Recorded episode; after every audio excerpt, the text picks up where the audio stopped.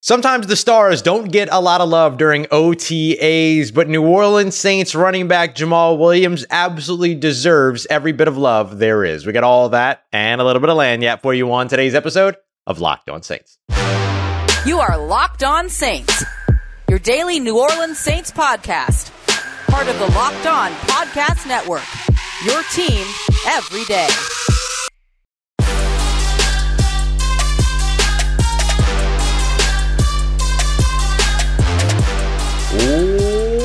What is good, Who Dat Nation and Who Dat family? Welcome into another episode of Locked On Saints, your daily podcast covering your favorite team, the New Orleans Saints, part of Locked On Podcast Network, your team every day. Thanks so much as always for making Locked On Saints your first listen of the day every day. Don't forget you can subscribe and follow for free on YouTube or wherever you get your podcast so that you never miss the daily uploads. As always, if you want to keep the conversation going, you can do so one-on-one with me over at joinsubtext.com slash locked on Saints. I am your host, Ross Jackson at Ross Jackson Nola on Twitter, your New Orleans Saints expert, credential member of the media, senior writer and reporter over at Saints News Network, Sports Illustrated's fan nation site covering the New Orleans Saints. You can also find me every Tuesday on the Locked on NFL podcast and here with you every single Monday through Friday on Locked on Saints. Today's episode of Locked on Saints brought to you by Bird Dogs. Make sure you head up, hit up the website birddogs.com slash locked on NFL and use the promo code locked on NFL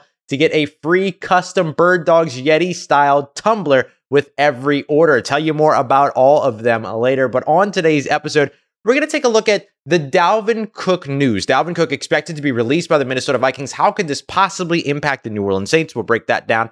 We're also going to take a look at the OTA week three lineup. You've been waiting long enough, offense, defense, to take a look at who played where with a little bit of assistance. But first, I want to highlight the performance of Jamaal Williams, new New Orleans Saints running back, had 17 rushing touchdowns last year, led the NFL, former, of course, Den- uh, Detroit, D- Denver Lion, Detroit Lion, uh, and then before that, Green Bay Packers uh, running back. But his performance, Jamaal Williams' performance, over the course of the three weeks of OTAs was one that maybe should have drawn more attention than it's gotten, but it is a little bit tough if you're Jamaal Williams because you're already a star. You're already playing at a position that you can't really evaluate during OTAs because no one's really trying to tackle. You're not being taken down to the ground. You're not fighting off tacklers, anything like that. But there were some things that I thought Jamaal Williams did that was that were really impressive that were still highlightable, I guess you can say, when it comes to OTAs. The other thing about it, too, is that look, Jamaal Williams is a star. And because of the fact that he's a star, because of the fact that he led the NFL in rushing touchdowns last year, I think we look at a stellar OTA performance and go, yeah, okay, well, that's as expected. Check that box and then move on. Who's catching passes, though? Like that ends up being kind of the exciting part of it all. But I do think that there is something to highlight around um, around Jamaal Williams. And in fact, I've got one, two, three things to highlight around Jamaal Williams in terms of things he did well at OTAs that I think will translate to the field during training camp and eventually to start off the season. So the first thing that I want to highlight is that Jamaal Williams, well, well, this isn't really the first thing, but here's the overall thing. Jamaal Williams is going to be an outstanding and perhaps outside of the quarterback position, the best addition that the Saints have made so far this offseason to their offense. And yes, that includes Foster Moreau, that includes some of the draft picks, things like that. I think Jamaal Williams is going to be the guy that can be the biggest addition for the New Orleans offense behind Derek Carr for this offseason. And a big part of his ability to do that is him showing off what he can do, not just as a running back, again, 17 rushing touchdowns last year, but showing off what he can do as a pass catcher as well. And I know that a lot of the touchdowns that he scored last year, uh, you know, particularly the, the rushing touchdowns that he scored last year came, you know, in the red zone but even in seasons to where Alvin Kamara had, you know, 17, 18 rushing touchdowns, uh, a good portion of them, the majority of them came in the red zone as well. And a lot of the receiving touchdowns that Alvin Kamara added all came in the red zone as well. It's a vital place for your running back to be a part of your game. That's just how the NFL works. And so having a guy like Jamaal Williams who is already so impactful in the red zone, which we're going to circle back to here in just a moment, but now also adding and and continuing to build the pass catching acumen that he showed when he was at Green Bay makes him all the more of a threat. Because now, when Jamaal Williams is on the field, as he continues to develop as a pass catcher in this offense, then all of a sudden, he doesn't key anything to the defense. He doesn't give anything away. He can still be used as a pass catcher out of the backfield, but he could also run it right up the gut, but also has what it takes to be able to get around the edge. And that was the next piece to all this when it came to the rushing attack of Jamaal Williams. He was impactful during New Orleans Saints OTAs, as impactful as a running back can be when no one's trying to tackle you. But he was shifty, nifty, getting outside of the tackles as well. There's a couple of different things that we saw. Him being able to get that one cut while, you know, uh, kind of angling out toward the sideline, running around the tackle and or tight end, one cut, get north and south, and then be able to hit that outside gap between the tight end and wide receiver while heading straight towards the end zone. Those types of quick adjustments, quick twitch ability, the suddenness, the quickness, kind of the same things that actually Dennis Allen highlights about Bryan Bresee, you can actually kind of see in Jamaal Williams, but he's doing it in a different way. He's not doing it to to tackle, he's doing it to not be tackled. But you can see sort of how these things can be impactful, both on the offensive and defensive sides, but for Jamaal Williams, how that adds just another layer to his game. If you're somebody that can rush between the tackles, but also rush and win outside, but also be utilized in the pass catching game, but also be a solid pass blocker, which we'll have to get a better feel of when it comes to Jamaal Williams and his fit as a pass blocker in this offense over the course of training camp, over the course of games, potentially even preseason, to really be able to look at that. But if you can do all, what is that, four, four of those things, right? Yeah, four of those things. If you can do all four of those things, then all of a sudden you give nothing away when you're on the field. And then your playbook, if you're the New Orleans Saints, hardly changes despite whoever's there. Now, Dennis Allen highlighted that they really like having the big back, that they like Jamaal Williams as a big back. They feel like they haven't had it over the course of the past couple of years. You could probably say since Latavius Murray. Uh, well, not the not the practice squad version of Latavius Murray that was eventually signed away by the Denver Broncos, but when he was actually with the team uh, and he was running against the Denver Broncos a couple of years ago the Saints haven't really had that guy. And so that will be the role that Jamaal Williams will primarily play more than likely. But all of these other little pieces of his game make him hard to predict and hard to match up with. So as long as he continues to develop these things, it will get better for him. The next piece is how he bolsters the New Orleans Saints red zone attack. The Saints had trouble getting into the red zone last year between the 20s and had trouble executing once they got to the red zone within the 20s after a certain point last season.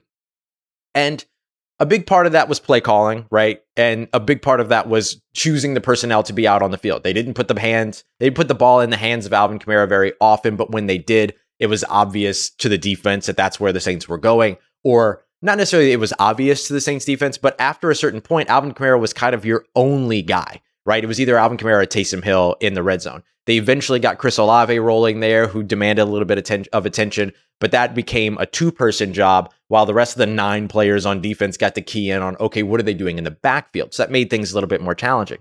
But now you've got Juwan Johnson, Foster Moreau, uh, Michael Thomas, Chris Olave, Bryan Edwards, some of these guys, A.T. Perry, if he can get that contested catch issue that he's having right now um, solved, you're getting all of these other pieces that keep the defense stretched in the condensed area. So now your attack of Alvin Kamara, Jamaal Williams, uh, Taysom Hill, and then look, y'all, if Kirk Merritt makes the roster, I think you consider Kirk Merritt here too because of his receiving ability. And so all of the different pieces that they now have over an offense, if everyone stays healthy, of course, um, end up making it a little bit easier for that red zone attack. And of course, with Jamaal Williams being so impactful and so effective there, having a defense more stretched out laterally, more stretched out uh, sideline to sideline, where he can shoot those gaps and win those one on one bouts with linebackers and safeties and things like that. It'll make it all the more impactful when he touches the ball in the red zone. Same thing for Taysom Hill, same thing for Alvin Kamara. Coming up next, let's take a look at what the OTA lineups look like for the New Orleans Saints. We're going to look at the wide receivers specifically over on the offensive side, but over on the defensive side, we're looking at uh, a little bit of Payton Turner magic. So we got that coming up for you as we continue on with today's episode of Locked On Saints, part of Locked On Podcast Network, your team every day.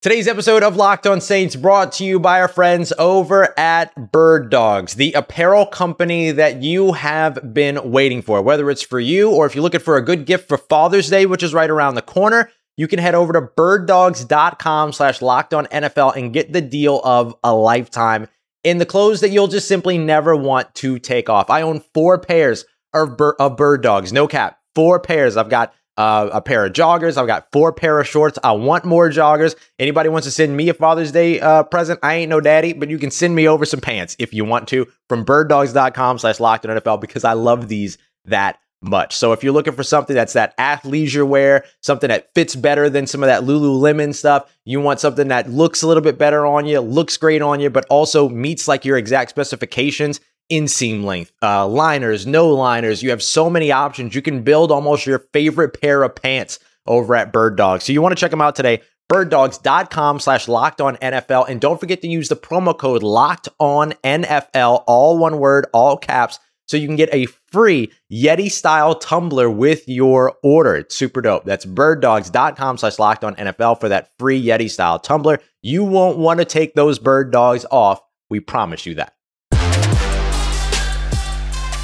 All right, family, continuing on with today's episode of Locked on Saints. Thanks so much, as always, for being here with us and making Locked on Saints your first listen of the day every day. Remember, if you want to keep the conversation going with me one on one, you can head over to joinsubtext.com slash locked on Saints. It's a text line where you'll be able to reach me directly and we can have one on one conversations. I can reach out to everybody, get some questions, things like that as well. Uh, there's a free 14 day trial, $4.99. If you want to support the show per month after that, you totally can. Otherwise, give the trial a shot, see what you think. All right, so we're taking a look now at the lineups for the New Orleans Saints and what they showed uh, during OTAs. So here is the uh, starting offense for the New Orleans Saints. Of course, your starting quarterback was Derek Carr. Your starting running back was Jamaal Williams. Um, the Saints played a little bit of sl- uh, played a little bit of 11 personnel and 12 personnel, meaning that in some cases it was uh, one running back, two tight ends. In other cases, it was one running back, one tight end with three wide receivers. So the two tight ends that uh, that they shifted through, unsurprisingly, were Juwan Johnson and Foster Moreau with the first team. Uh, your offensive line going from right to left was Storm Norton at right tackle, Calvin Throckmorton at right guard. It's fun how much that actually kind of rhymes. Uh, your center was Erik McCoy. Uh, Lewis Kidd was in at left guard, and then um, uh, Landon Young was in at left tackle. So the the reason why I highlight those is because uh, uh, Storm Norton and Landon Young have spent some time kind of switching off tackle spots, which is kind of nice to see. And then at wide receiver, I'll list here Chris Olave on the outside, Malik Flowers on the outside, and Bryan Edwards in the slot. But the fact of the matter is that that is kind of a eh, that was kind of like the first look. But really, you saw a lot of guys rotate in and out and get more, you know, wide receiver snaps. We saw some Shaq Davis. We saw some A.T. Perry. Uh, we saw some uh, James Washington who was back. So it, it, it was one of those things to where it was really a lot of different players that rotated within those team snaps. But this was kind of the primary overall first look. So the, the thing I want to focus on first here uh, is going to be the wide receivers. So again, I have listed uh, Chris Olave, Bryan Edwards, as well as Malik Flowers. But the the highlight here is actually how much they rotated all these different wide receivers. Remember, Rashid Shaheed wasn't there for the for for Tuesday's practice this week. Uh, we're not sure why. It there was nothing that kind of came up or was mentioned as being an issue or anything like that. Um, so you know we'll we'll see. We'll see at mandatory mini camps next week how that all goes. But because he wasn't there, it did open up opportunities for other wide receivers to kind of be able to get into the mix. And remember, Michael Thomas was present and he was working with the quarterbacks off to the side, but he didn't take part in drills. So really, your only starting wide receiver was Chris Olave, which gave the Saints the opportunity to get a look at a bunch of other wide receivers. Tre'Quan Smith had a great day. I want to highlight that Jameis Winston had a really, really nice day as well. Probably his best day so far in OTAs in terms of what we have been able to see out of the three. Um, so when you look at that wide receiver rotation, I think the reason why that's important is because you, you know the Saints' top three Michael Thomas, Chris Olave, Rashid Shaheed. You could say it in your sleep. But who are the guys behind that? Uh, Tre'Quan Smith, uh, Bryan Edwards, James Washington, A.T. Perry, Malik Flowers, Shaq Davis. There's so many different Keith Kirkwoods in there. There's so many different receivers on this roster right now that getting a look at some of the guys behind the top three is actually a really good thing for the New Orleans Saints offense. Dennis Allen, Pete Carmichael, Cody Burns, everybody. And so I love getting the opportunity to see that because I still think that the Saints have a slot issue that they need to solve. Like, who is the slot wide receiver? And look, the Saints might go into the season going into 2023 not trading for Hunter Renfrow and saying that the slot can be manned by four by four of the five receivers on the 53 man roster. And that's fine. That's a totally fine way to go.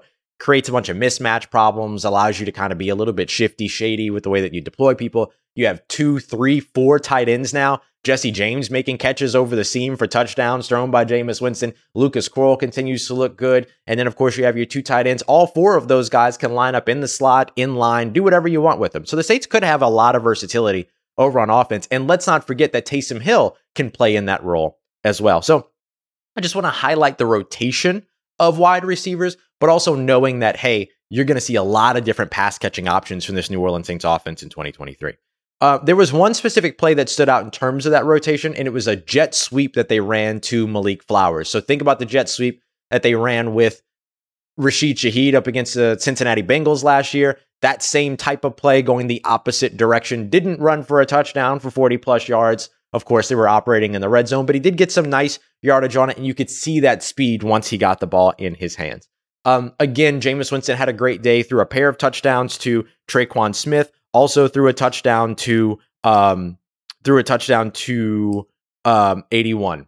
81. Oh, Jesse James, of course, the new the new uh, tight end over uh, there in in seven on seven. So he threw uh, a touchdown to the corner as well to uh, Kawaan Baker, who was it was kind of a blown coverage. He was wide open over there. Uh, threw uh, a touchdown to Tre'Quan Smith while Bradley Roby was in coverage. Uh, completed a pass to Lucas Krull over the middle, then threw the touchdown to Jesse James over the seam, and then threw another touchdown um, over into the back of the end zone with Adrian Fry in coverage. So really, really nice stuff from Jameis Winston. Probably his best showing so far, like I mentioned in OTAs. Um, uh, Derek Carr though did throw a touchdown to Jamaal Williams uh, out of the backfield, so that's again something to uh, to keep an eye on is his contributions as a pass catcher. All right, let's go to the defensive side of the football now. So we took a look at the offense. Let's swap over to the defense here. And so with the defense, what we're looking at goes a, a little bit deeper. The defensive line, we saw Tanoh and Cameron Jordan both starting at the defensive end spots. Uh, we saw Malcolm Roach playing one tech, Bryan Bresee playing three tech. So he was the one that was lining a little bit further outside between the guard and the tackle, uh, attacking sort of that immediate interior penetration spot.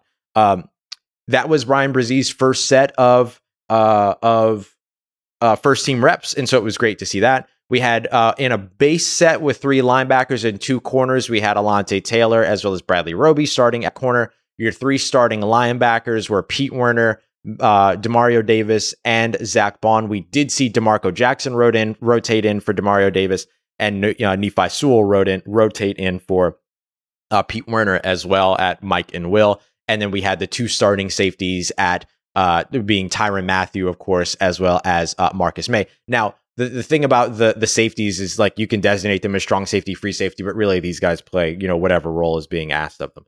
Uh, so you know Bryan Bresee getting those first team reps was great. It, it, wasn't just about the situation that they were working on, which was red zone stuff. I think it's also about his progression uh, as well. So I think that that's that's a good sign for Bryan Bresee. If you want more on that, I, I broke it down in yesterday's uh, live episode.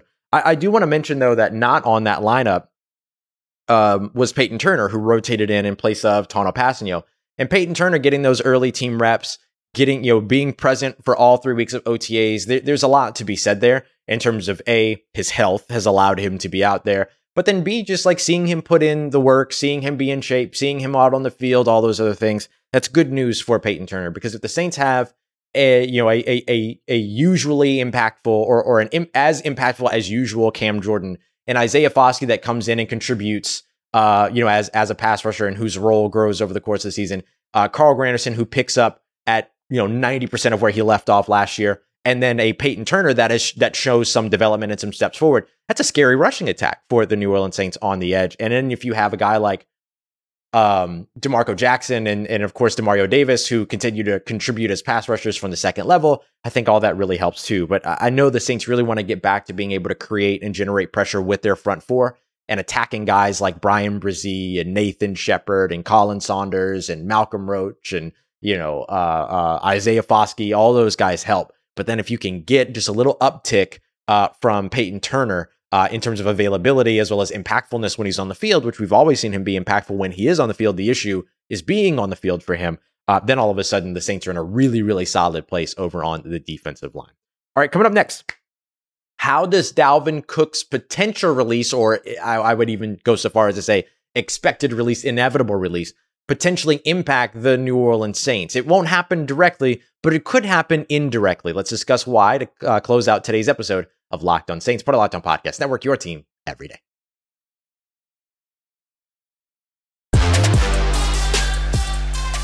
Let's get it, Who Dat Nation. Wrapping up today's episode of Locked On Saints. Look at Dalvin Cook and why this potential or expected release of Dalvin Cook, which could happen later on today by the Minnesota Vikings, according to Ian Rapoport and others uh, who are reporting this, um, how it impacts the New Orleans Saints. And and look, it's not going to impact them directly because should the Saints sign Dalvin Cook? Absolutely not.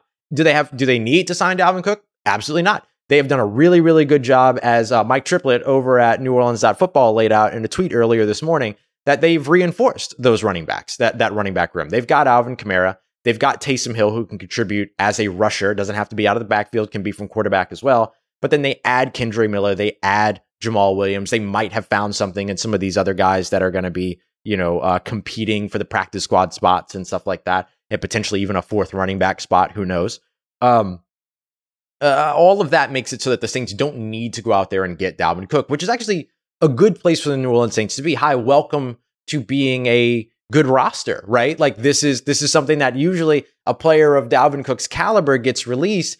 Uh, like when DeAndre Hopkins did, everyone kind of goes, "Well, shouldn't should the Saints? Why don't the Saints? Can the Saints? Should the Saints have the Saints?" And all these other things. You don't have to do that when it comes to Dalvin Cook. Everybody's just sitting back, chilling, laid up, like, "Bah, we're good." Like everybody's good. And that's a good thing for the New Orleans Saints. So it just goes to show that the offseason has been successful for New Orleans so far, that they didn't have to wait until June for a potential running back release. They went out and got the guy that they wanted. And as I mentioned earlier, uh, he's ready. He's ready to shine. He's been doing a really, really good job. So um, you got to love that for New Orleans that they don't have to have interest in Dalvin Cook and therefore likely won't have interest uh, in Dalvin Cook. Though this team has been greedy before, and look, they got a lot of money to spend uh, with their little Ponzi scheme, apparently, that they have going on. So they're doing great. Um, the, the question mark here is d- does Dalvin Cook end up landing in the division? Because there's there's potential for that, right? Like the Carolina Panthers want to compete, and if the Carolina Panthers want to compete, Miles Sanders as your running back is probably not the way to do it. Now, Chuba Hubbard has a ton of potential and we'll see which way the New Orleans Saints or which way the Carolina Panthers go go there. Sorry, sorry, sorry. I'm just now realizing I didn't mention Eno Benjamin in that running back equation for the New Orleans Saints. Obviously, he would be somebody to watch as well. Didn't get a chance to see him during OTAs because he was kind of working off to the side, present but not participating is the usual phrase. Uh, so kind of just slipped my mind there. But of course, he's a part of that running back room that will be competing for a roster spot, not just a, a practice squad spot. Uh, I thought about Chuba Hubbard, and then it made me think of Eno Benjamin. Uh, but yeah, I, I, don't know that in Tampa, Rachaad White is the guy that's going to be able to do it all for you, you know? And so having a guy like Dalvin Cook has some value to teams with young running, excuse me, young quarterbacks. And the Atlanta Falcons don't have to worry about it. They've got Bijan Robinson, they've got Tyler Allgeier. They'll be fine uh, for their young young quarterback supported in the back, being supported in the backfield. Plus CP Cordarrelle Patterson, who can also help there. But Carolina Panthers and the in the Tampa Bay Buccaneers if they feel like they can compete here in 2023, which if you're the Tampa Bay Buccaneers, you're probably taking a seat at this point. But either way, you're going to have young quarterbacks there or quarterbacks that haven't haven't panned out in the NFL successfully consistently just yet, right? That would be if Baker Mayfield beats out Kyle Trask for the starting position uh, in Tampa, which I would expect.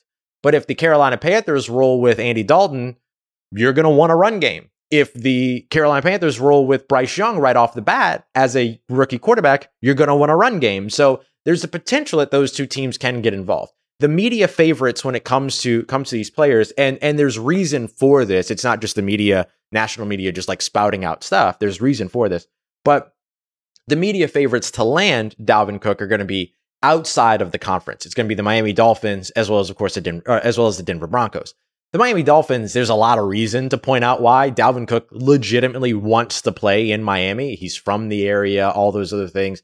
Um, the Dolphins and Vikings went down the road on a trade, but didn't get it done. And so now, if he does get released, and the reason why I'm saying if is that the reports are that Minnesota will still try to trade Dalvin Cook by the end of today. But if they can't get a deal done, then he'll be waived, released, cut, whichever verbiage you want to use. If you're watching on video, I have in my notes bar on the side that says cut That's probably not the right terminology, but it's what fit. All right. It's what fit. So that's what I used. Um, so I think that like what you're looking for in terms of the impact that this can have on the New Orleans Saints is if he lands within the division, uh, Carolina Panthers, Tampa Bay Buccaneers. It seems like a long shot that that will happen because again, the favorites are the Denver Broncos as well as the Miami Dolphins. Uh, but there is even like a little bit of a little bit further of an impact in this, and this goes all the way back to 2017 draft class. Dalvin Cook was drafted in 2017 at pick 41 in the second round.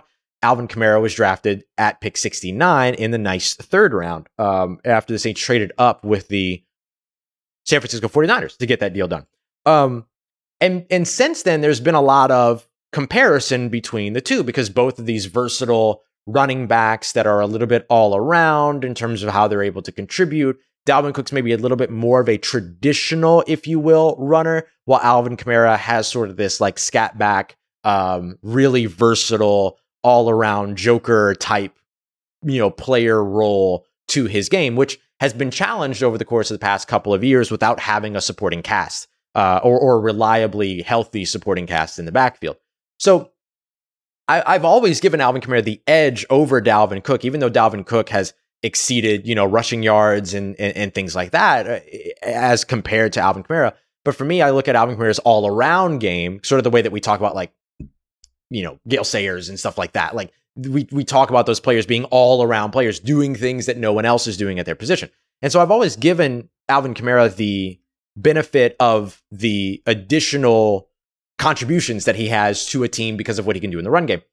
If Dalvin Cook ends up in Denver, it pairs him up with Sean Payton, who masterminded the role of Alvin Kamara. So now the the the comparisons of how these two running backs perform throughout their career can start to maybe get a little bit tighter because you get to see Dalvin Cook with Sean Payton, the same head coach that made Alvin Kamara different, right?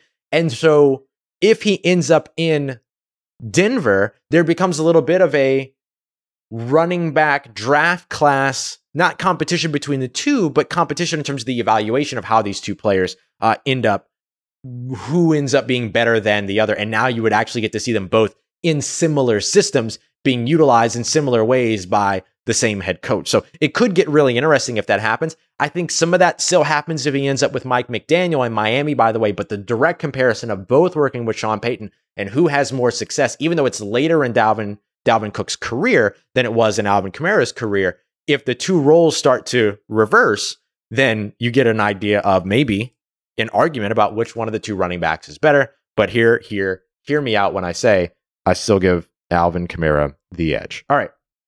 Coming up later on today, we're going to go through our live show over on the Locked On Saints YouTube page, which will be also published to audio very quickly, very soon after. Uh, we're going to be taking a look at the players that didn't necessarily stand out that will need you know better performances in mini camps as well as training camp to make sure that they're solidifying their roles, if not their roster spots in some cases. So we're going to take a look at that. And then coming up tomorrow around this same time, we're going to be taking a look at um, looking at your questions from uh, some of the chats all throughout the week, as well as, of course, breaking down a little bit more on Taysom Hill and the expectations for mini camp looking ahead to next week. Appreciate you as always, y'all, for coming through, making Locked On Saints your first listen of the day every day, and of course, making us a part of your day, part of your routine, for saying yes to me and the show as always. Uh, if you see me, say hi. There has been someone who has seen me walk in the greenway, uh, rolling around. They, they've been driving a car and they see me and they've been shouting at me near the French truck. It, uh, hi. I love it. It makes me so happy, but I need to make sure that I like stop and talk to you the next time that I see you. So make sure that that happens uh, if you see this. And also, uh, I want to I want to mention Ray, uh, one of our newest listeners who just found the podcast. Welcome, welcome to the family. Uh, very much, very very excited to have you here, and uh, hope that you like it. Hope that you stick around. I appreciate y'all. And as always, if you need anything else around your New Orleans Saints in between these episodes, make sure you follow me on Twitter at Ross Jackson N O L A. Hit me up. Let me know how the family's doing. Let me know how you're living. Let me know how you momming them. And trust you, that nation. I'll holla at you.